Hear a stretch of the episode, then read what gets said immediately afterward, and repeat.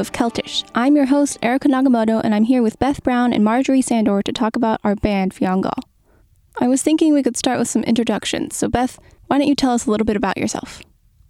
Well, um, I've been playing, I first started playing Celtic music, I don't know, probably 15 years ago, trained as a classical cellist and um, married a musician who didn't read music but was a fabulous is a fabulous musician. And so i um, learned how from him playing with him learned how to improvise and play started playing folk music. So i played folk music many years.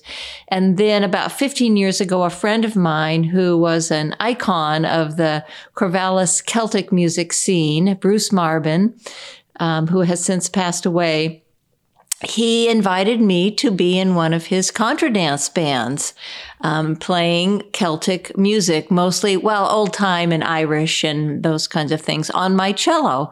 And so I started playing with him and I learned so much and I just really loved it. And then we formed um, another band that uh, went on to play many types of uh, Celtic inspired music and singing. And so I've been playing Celtic music for a long time. That's great. How about you, Marjorie?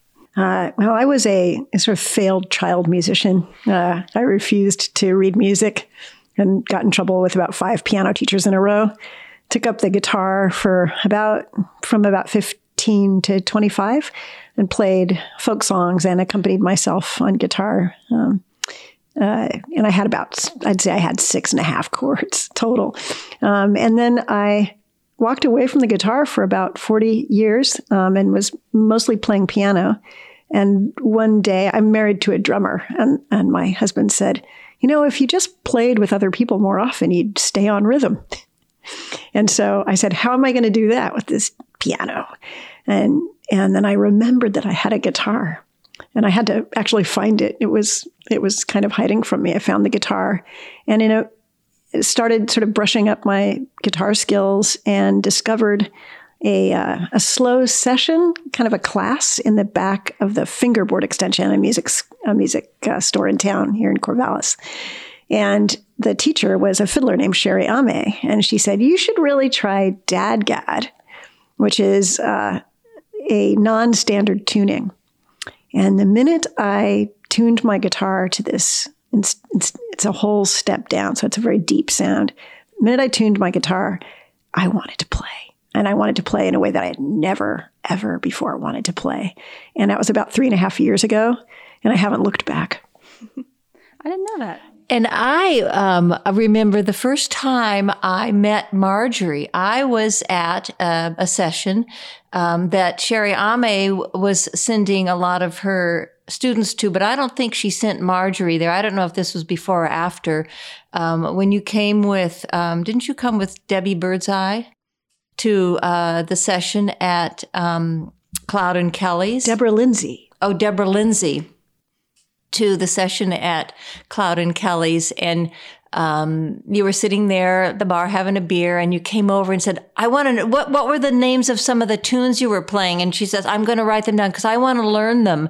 And I'm like, oh, well, we played this or that or, you know, and nobody, she didn't know anybody there and we didn't know her. And, um, she started learning those tunes and then eventually started coming to the session and then Tracy started, her husband, who's a bodhrán player, the Irish uh, drum, he started coming to the sessions too. And, and um, there was another guitarist there. Um, Steve Cunningham, did you ever play when he was there? No. We had a sometimes guitarist, but then Marjorie started becoming the guitarist, you know, the the DADGAD guitarist for the the Celtic session. They were um, insanely welcoming. It was the kindest thing. I, I remember being really afraid at first because um, I didn't know what I was doing, and I was bringing yeah. two guitars, one in standard and one in dadgad, and I would sort of because I only had like three chords in dadgad at that point. Uh-huh. Um, but people were so welcoming; it was quite remarkable, and I. It was like a whole world opened up to me in Corvallis that I hadn't known existed. Um, and people like Beth and a bunch of other folks just kept being encouraging. Um, and what an amazing way to learn. And if you're an ear based learner as opposed to a reader, Celtic music is sort of perfect. Uh, we can talk about that some more, but it really is. It's um, it's it's really based in listening to other people and paying really close attention to the melody and figuring out what's you know what's going to work best for to support that melody. So it was a huge it was a huge sort of source of joy unexpectedly. I would say to be welcomed into that community I didn't even know existed in this town. And and that's the thing about a session. And I think, of course, we have the, a West Coast style session, which is really different from a session you might find in Nova Scotia um, is very, very different, or even in Scotland or Ireland and um, different places. Our our session here in Corvallis is like that. We have we have rank beginners who maybe just play a few notes when they come around. Um, and then we have really fabulous players who teach Celtic music or play in bands or we just have many levels and we try to um, it's just great that the whole point is to play together and it's not to um, see who's better or who can play faster or you know it's just it's it's and it's an opportunity to get together and play with people because that's what these instruments are meant for. Who wants to sit around playing a violin by themselves over and over or a whistle or whatever? Um, but to play with others is is what what it's all about. Yeah, absolutely. Yeah. That's kind of like where I started was at the Imagine Coffee the sessions. Do you ever go to those? I haven't been to those, but yeah, I'd love yeah, to hear about that. I haven't been those to those in a while, but that's where I started and yeah, everyone is just so so nice and you can just play it as many times as you want and they're like help you through it. And even if you don't know like very much about the tunes or or any of the tunes, then then you will by the time of the end of the session. And it's really fun to look out into the audience. People just enjoy it, even if you're just playing it for the first time ever. And, and they're dancing and it's just a lot of fun. But um, I met Beth at the the farmers market, the indoor Corvallis farmers market, and she was playing. You were playing cello, and um, I think Ralph, your husband, was on. Um, what was it? He was, was he was either playing guitar, he does play guitar, but he was playing a dulciborn, maybe was it in his lap? Yes. Yeah. Yes, a very unusual kind of it's it's like a um uh oh a mountain dulcimer? It's like a dulcimer, but it has a bigger body. Yes, it's like a dulcimer. You, it's a lap dulcimer. Yeah. Yeah, that was really cool. So I just said, hey, and then we started playing at sessions together, and then met Marjorie at those sessions, which is cool. And now we've been playing together for like um, like a year, not even a year, right? It's about exactly a year. Oh about exactly. We had our first gig last year. Remember at the at the Natty Dresser on That's on that right. first Friday in March because you already had that gig. Yeah, first, and then we had played like had two practices. But yeah, that was that was funny. Another another goes to show how Celtic music can just be, here you go, you know, sort of thing. But that's cool. Well, we had some similar repertoire. We did. We yes. did. And we, we still play some of it. Mm-hmm. Not very much of it, but some of it.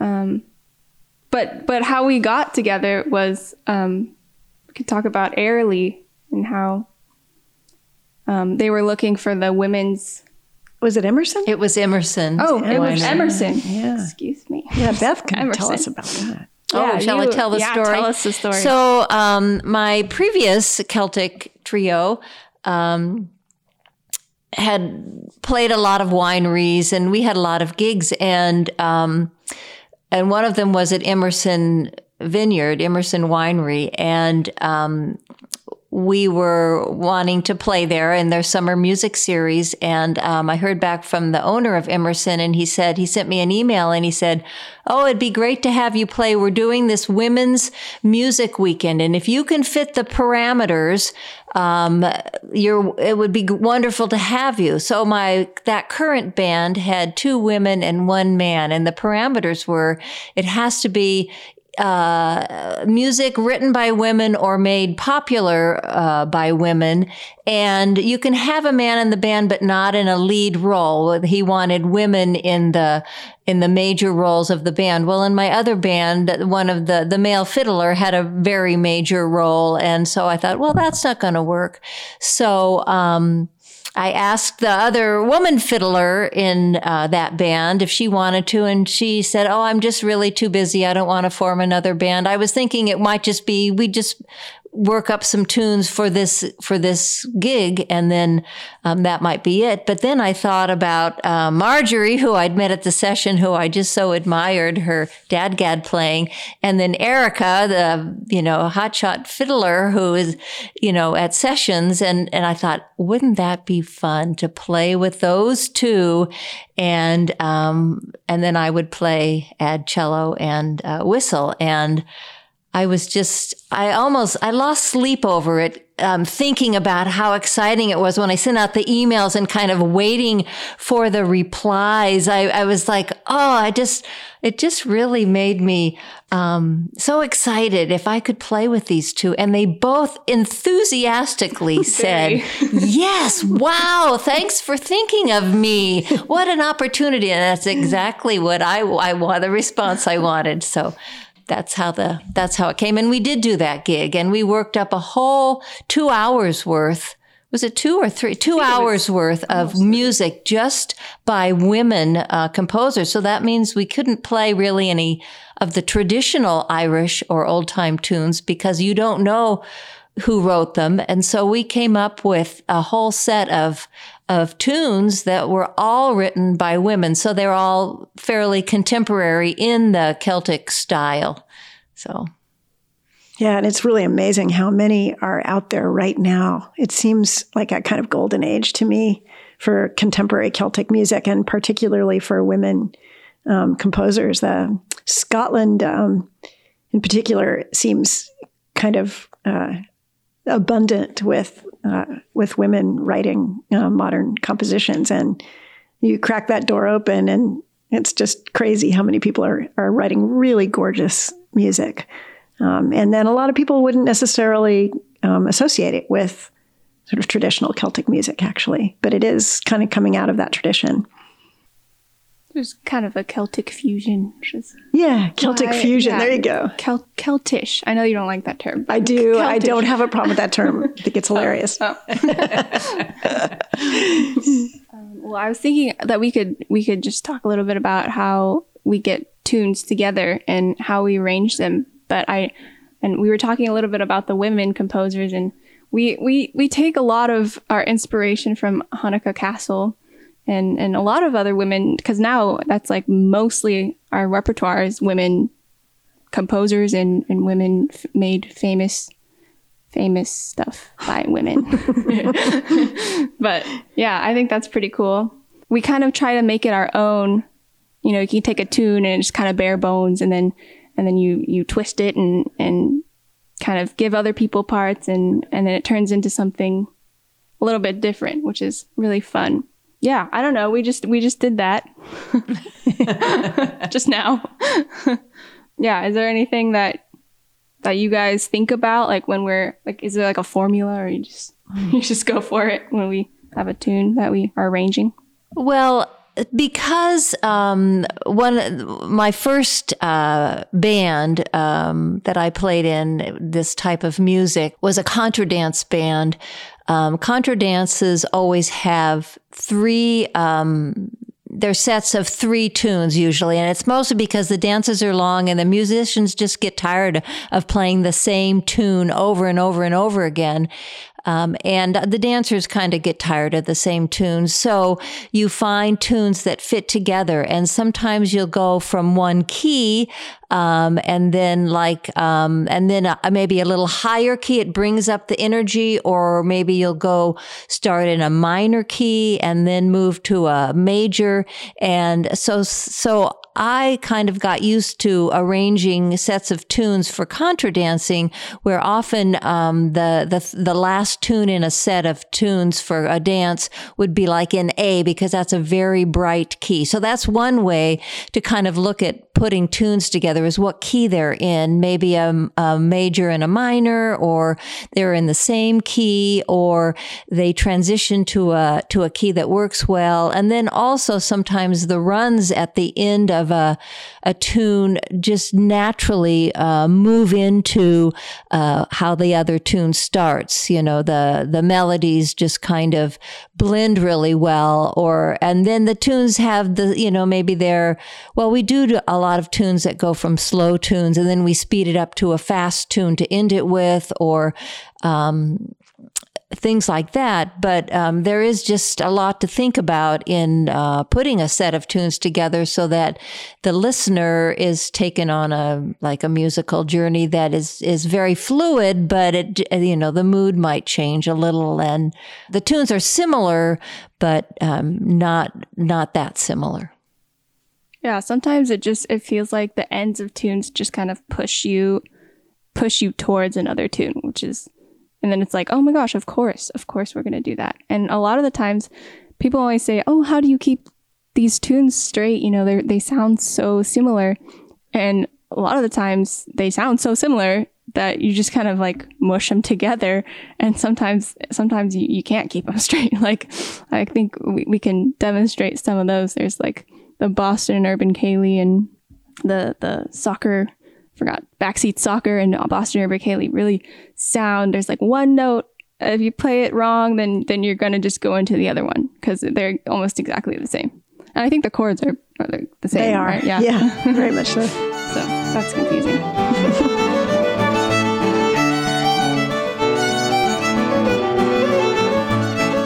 So that's the start of one tune, and this is the start of the other.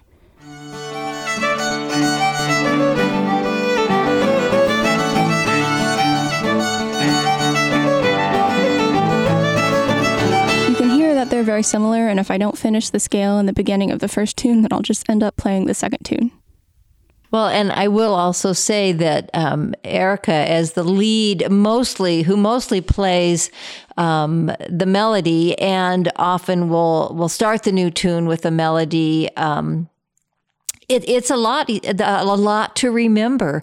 How a tune begins. I remember I was at playing a gig and um, I was going to start a melody. It wasn't with this band; it was another band. I was going to start a melody. Well, no, I have done it with this band um, where I'm starting out on a melody, and you know, most of these tunes were, are memorized, and so I'm playing, and they're like oh no that's that's the wrong tune and like you know or you're getting ready to start a set with a tune it's like oh gosh, you just have a, a brain fart.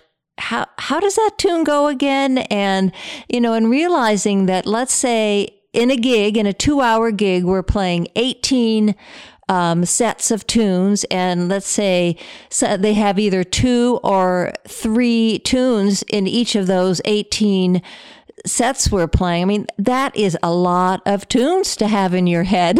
Yes. and, and Erica has, a, has, you know, is mostly responsible for that. So cheers to Erica. Yeah. Well, and, and, and, and, also they all have different arrangements. Um, we might play them two times or three times. There's it's not even just the tune that you're trying to remember, but um, the setup and the you know the intro and the outro um, and transitions in between. There's a lot of like other kind of matter that has to kind of stick in your head.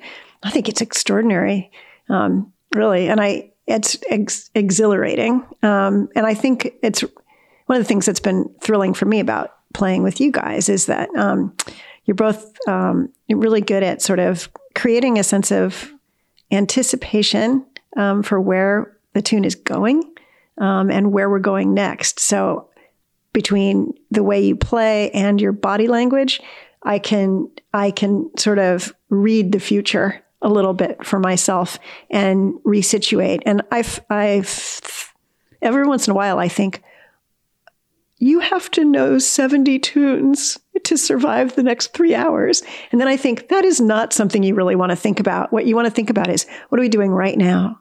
And how do we pay really close attention to each other for this moment and then let that go and get ready for the next one? Um, it really does not pay to consider the total picture. Yeah. It's dangerous, even.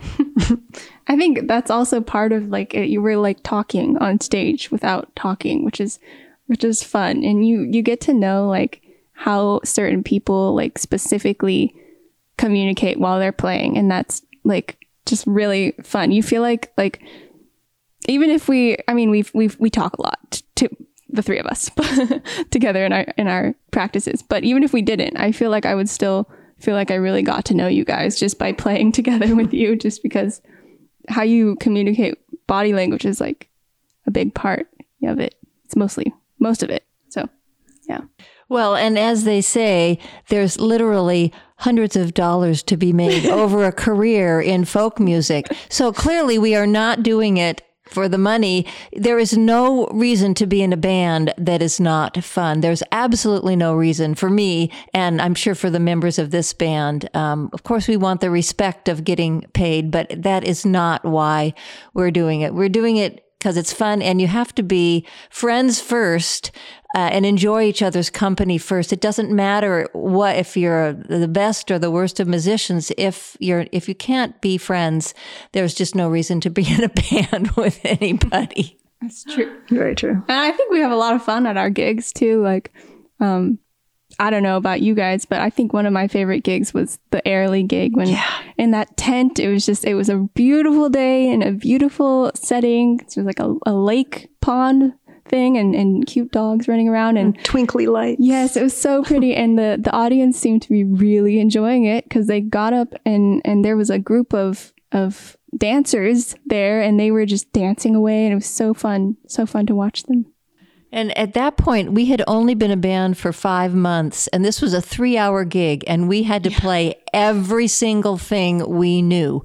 That's right. I remember that was the first time that I sort of felt, um, well, I felt the urge to stand up and play rather than sit down. And the minute I stood up, I found that I was able to uh, communicate and hear, uh, you know, and, and work with the two of you more and more sort of in sync.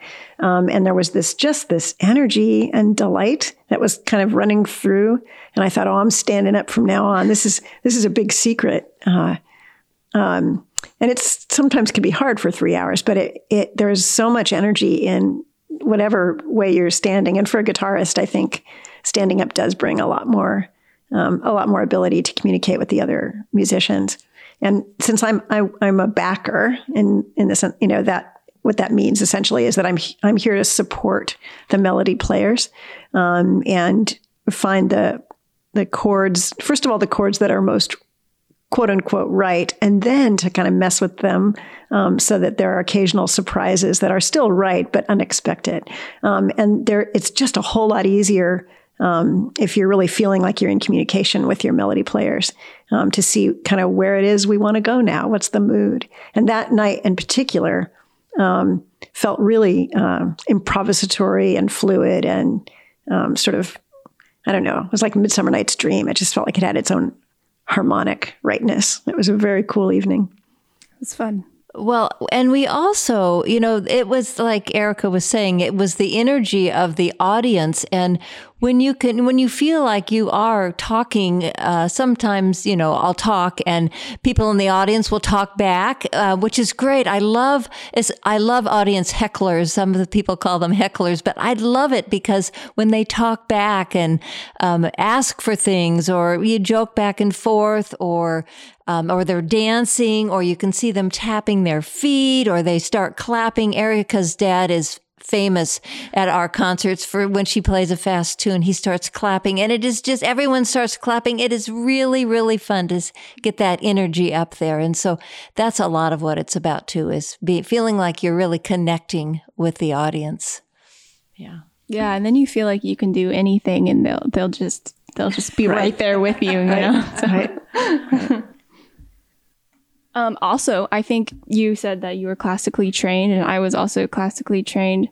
Um, and stylistically, there's not a lot of chopping or, or turns or slides that go into classical pieces, but it's like a necessity for for fiddling and, and Celtic, mostly folk music in general. So, um, yeah, chopping is not really done in classical, but um, it's starting to be, which is which is kind of fun.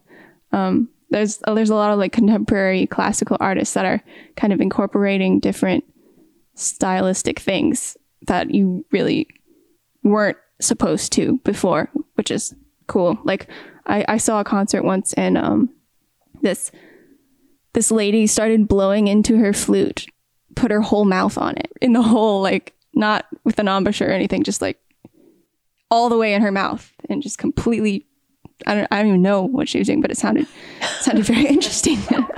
so um, but Marjorie, in addition to being a a word writer, she's also a music writer and um, has written some really great tunes that we that we play. And one of them is a, is a well, you, you talk about you talk about your your process and your um, well, I, I do come from a writing background. Um, when I when I uh, sort of my childhood failure at music sort of led me to write stories, and um, uh, and I've spent my whole life uh, writing and teaching writing uh, until about just about three and a half years ago. I finished a very long novel that had taken me a long time to write, and I also retired from my teaching job at Oregon State.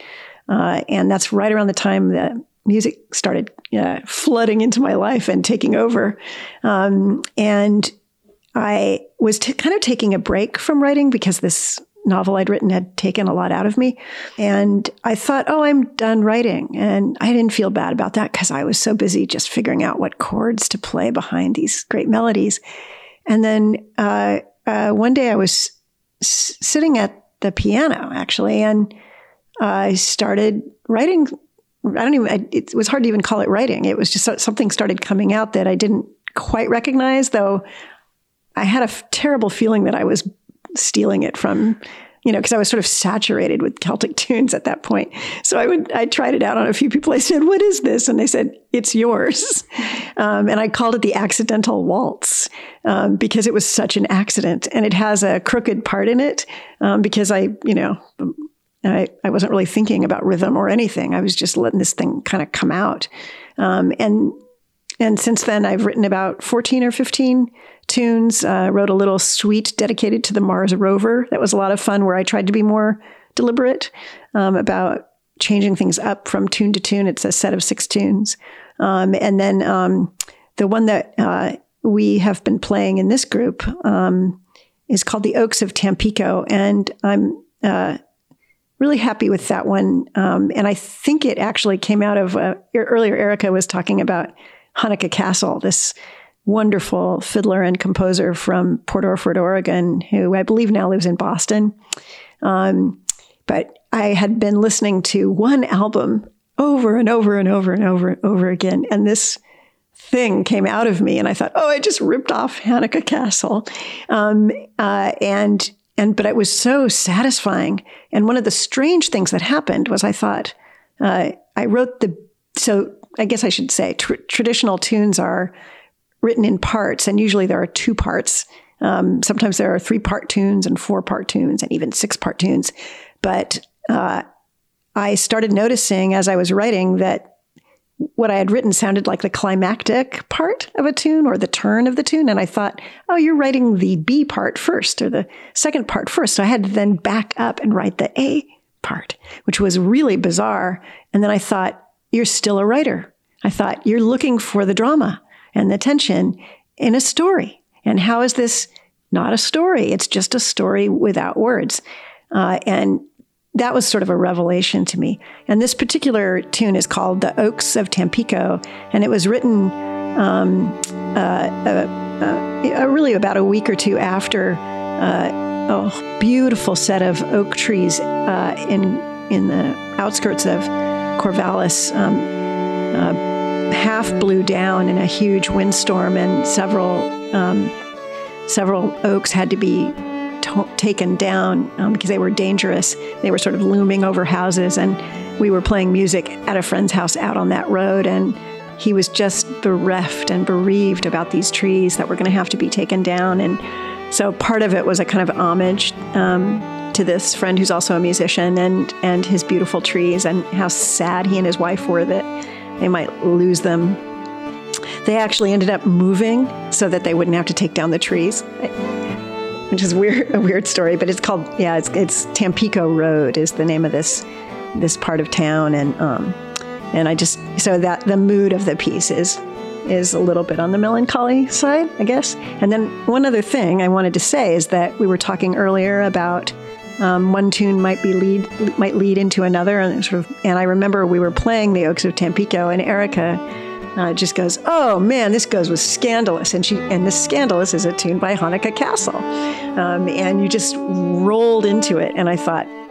You did rip off Hanneke Cassel. That's how I knew. It was kind of hilarious, though. But you know that um, if you soak long enough in the bathwater of one composer, you probably are going to come out with something that will maybe maybe go with it. Hopefully not imi- imitate it too much, but go with it. It seems like that would be kind of similar to writing. Like if you're only reading one compo right Writer composer. writer- oh my gosh, writer. Called? Yeah, then then you're gonna just vomit what they what you've Yeah. been consuming, which is Right. cool. But I think it's beautiful, and I think that you didn't rip, rip her off at all. I think it's just inspiration, and and it's it's so fun to play, and I think the story even makes it better because it's sad, but it's it's also like you can tell that it's celebrating the beauty of of the trees, and that's really nice. Well,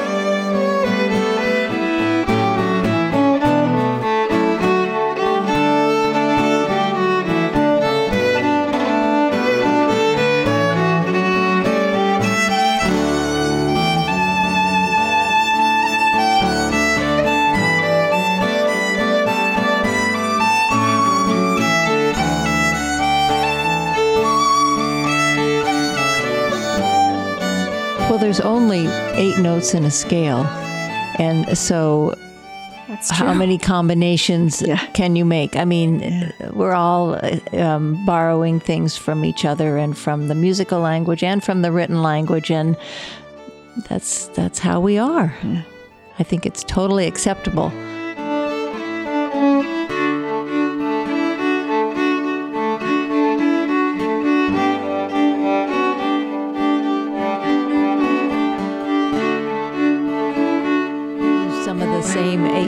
That she used in Right, Scandalous, right, I right, think. yeah. right, right. And the other thing is that you, if you listen to traditional tunes, um, you'll hear literal uh, quotes, uh, pieces of one tune in another, and you have to think about the. You know, these people are sitting in a kitchen or a bar somewhere. Maybe they've had a couple of pints, and they're just going with the flow. So things might get invented on the fly.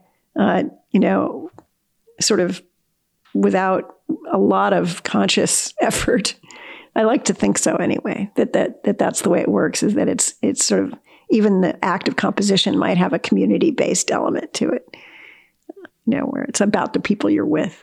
I was going to ask you, Erica, um, if you could talk a little bit about your composition, Reeling Rowan, Right. Yeah. Well, which is two pieces. This is funny because you you mentioned that you wrote the B part first, and so did I. I don't know. I think maybe I don't know. That's just the most exciting part. You want to get right to it. So That's interesting. um, yeah, but I wrote um, this tune called Reeling Rowan, and I wrote that tune, and then I was like, oh, you can't really start with that tune, so I had to write another one to go um, in front of it. So it was like the B part, and then the whole A part, but then a whole another tune in front of it.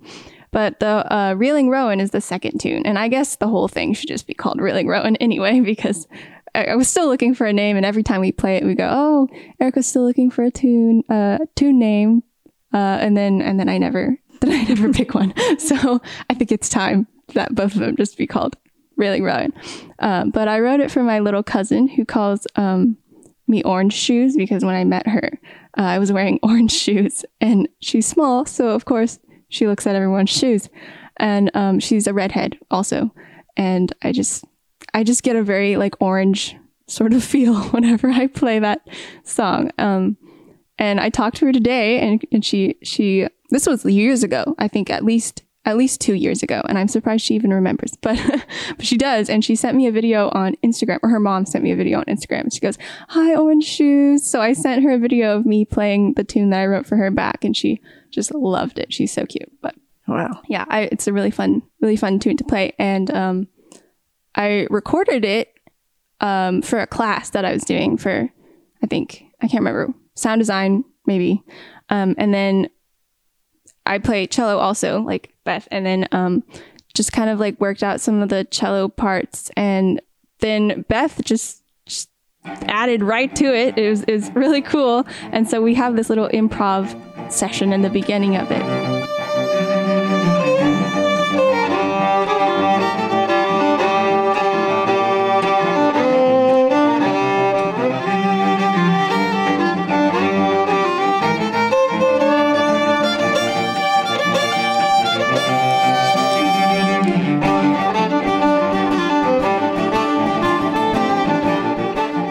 Written, I haven't really written any other tunes, but You're in school. yeah, no, that's right. I'm in school, but I want to, and, and it's a lot of fun. Uh, but that was my first one ever, and I think it just came out of um, boredom in 2020. it's like March 2020. So